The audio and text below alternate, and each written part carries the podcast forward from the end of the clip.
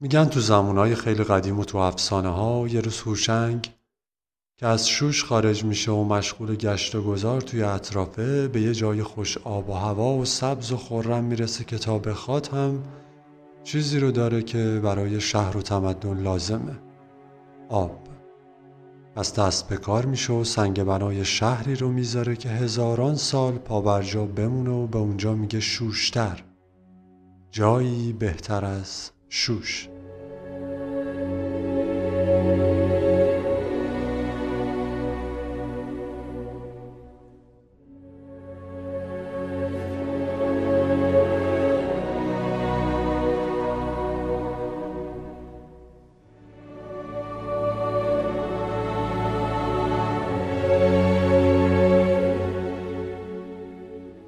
سلام، من مجید قربانی هستم و این هفتمین قسمت از مجموعه میراث جهانی یونسکو تو ایرانه و این بار رسیدیم به سازه های آبی شوشتر، جایی که حدس و گمان دربارش زیاده اما توجه کم.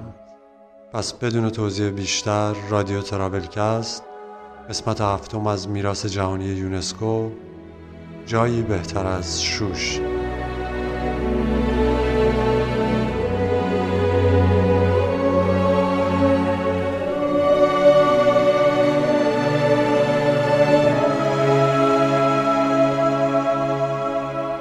از قدیم و ندیم هر جا که آب بوده و باقی شرایط مناسب، آدم ها ساکن می شدن و روستا و شهر و تمدن می ساختن. وسط همه این شهرها شوشتر یکی از نمونه های کامل متصل به آبه. در مورد ساختش هم داستان زیاده. مثلا اینکه بعد از طوفان نوح اولین شهری که دوباره ساخته شد شوشتر بود. گریشمن معتقد بوده که اولین جایی توی ایران که سکونتگاه انسانها بوده غار پیده تو شمال شرقی شوشتره و حدس هم زده میشه که شوشتر همون شهر کهن هیدالو بوده که بعد از حمله آشوربانیپال به ایلام تا زمان هخامنشیان که تجدید بنا شده تقریباً رها شده بود. البته تو باستانشناسی های انجام شده آثاری مربوط به دوران حکومت های اولیه شوش پیدا کردن که حضور انسان ها رو تو اینجا تا هفت هزار سال عقب میبره. اما به هر حال تو زمان هخامنشیان و احتمالاً تو زمان داریوش، شوشتر شروع میکنه به پا گرفتن.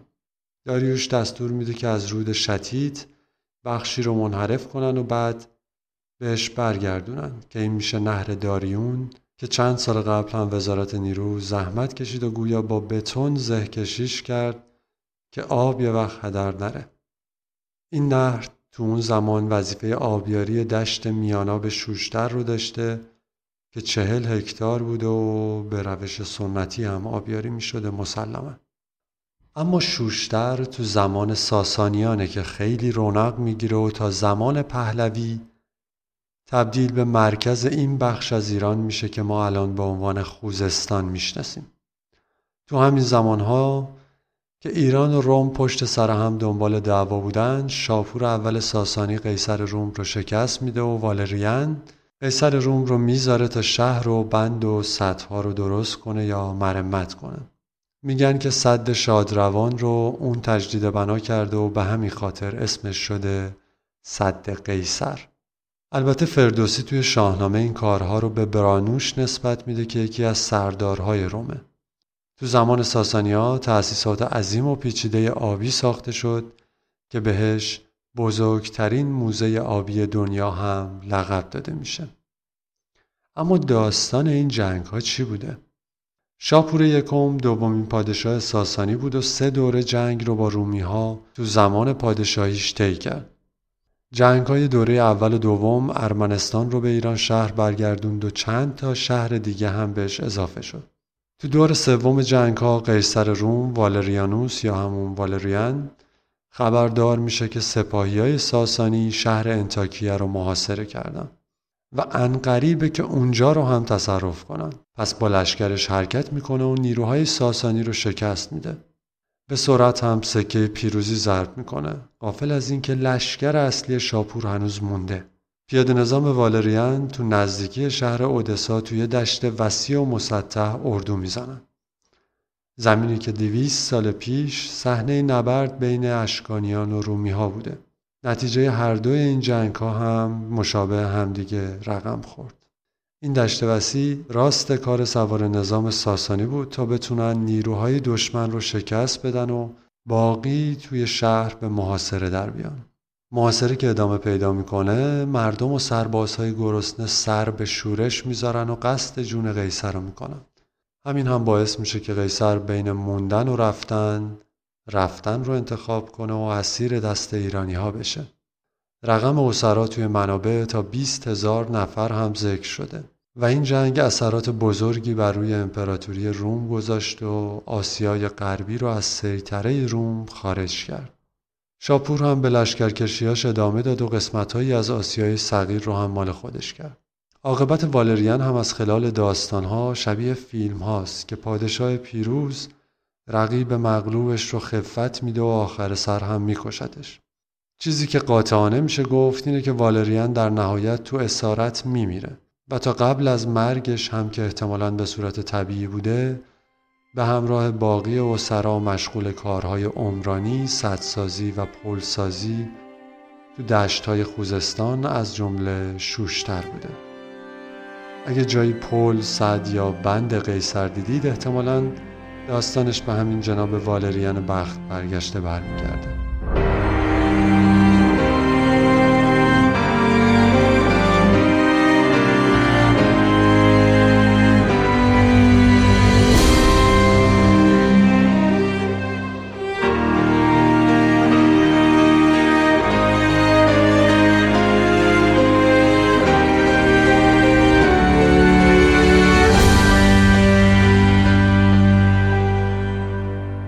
در مورد حمله مسلمان ها هم که تو قسمت شوش گفتیم که تقریبا همونو خیلی سریعش میشه این که ابو موسی اشعری تو سال هفده هجری شوشتر رو محاصره میکنه و وقتی هرمزان رو شکست میده اسیرش میکنه و شوشتر به دست مسلمان ها میافته.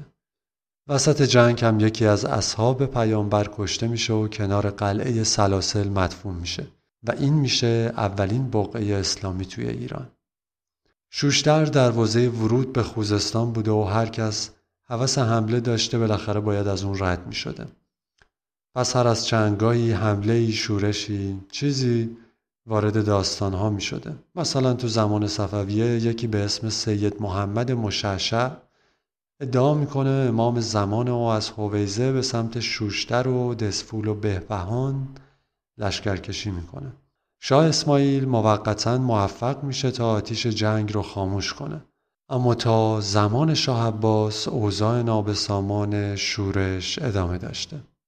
تو دوره افشاریه هم نادرشاه برای سرکوب آشوب‌های دیگه‌ای لشکرکشی میکنه و بعد از فتح شوشتر دستور میده بند میزان رو بازسازی کنه.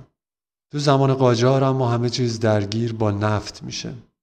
تو نزدیکی شوشتر، جایی که حالا مسجد سلیمانه، چشمه‌های طبیعی قیر وجود داشت و خاندانی به اسم قیری هم صاحبش بودن که تو زمان مظفرالدین شاه و طی قرارداد قیری دارسی امتیاز استخراج نفت و قیر به شرکت دارسی سپرده میشه. اواخر دوره قاجار اما شخصیتی پیدا میشه که برای همه ما آشناست و این سالها اسمش هم زیاد شنیده شده که اون موقع رئیس الوزراء شده بود و رضاخان بود. درگیری‌های رضاخان و شیخ خزل نقطه پایان نارامی‌های انتهایی دوره قاجار بود که برنده این درگیری‌ها رضاخان بود که یه مدت بعد هم تبدیل شد به رضا شاه پهلوی و به داستانش تو قسمت راهن سراسری ایران حتما میرسیم. تا این زمان شوشتر مرکز خوزستان بود، اما تو دوره پهلوی مرکزیت به بندر ناصری یا اهواز منتقل میشه و شوشتر وسط داستانهاش رها میشه. گفته میشه که شوشتر به شکل اسب ساخته شده و شامل شش دروازه بود و اسمش از شش در گرفته شده و بعداً به شوشتر رسیده. این دروازه ها شامل ماپاریان، دزفول، آدینه، لشکر، مقامعلی و گرگر میشن. سازه های آبی شوشتر تو سال دو هزار و نه به عنوان دهمین اثر از ایران در مجمع سالانه یونسکو تو سویل اسپانیا ثبت میشه و معیارهای یک، دو و پنج رو احراز میکنم. برای معیارهای ثبت جهانی یونسکو ارجاعتون میدم به اپیزود ویژه تراولکست در همین مورد. این سازه ها مجموعاً سیزده تا بودن. بند میزان که مربوط به شاپور اول ساسانیه و سدیه که آب کارون رو به نسبت یک به دو بین رودهای گرگر و شتید تقسیم میکنه. در کنار رود شتید برج کلاهفرنگی قرار گرفته که احتمالاً برای نظارت بر میزان و شدت جریان آب یا نظارت بر کار کارگرها بوده. رودخونه با دست کنده شده گرگر تو شمال شوشتر به وسیله بند میزان از کارون جدا میشه و تو جنوب شهر دوباره به کارون برمیگرده. مجموعه آبشارها و آسیاب‌های آبی، نیایشگاه سابعین و بند برج عیار، بند ماهیبازان شوشتر یا بند خدا آفرین، قلعه سلاسل، نهر داریون، پل بند شادروان یا قیصر، بند خاک، پل بند لشکر، پل شاهلی و بند شرابدار در مجموع قسمت‌های مختلف این میراث نیازمند توجه‌اند. باشد که آبادی.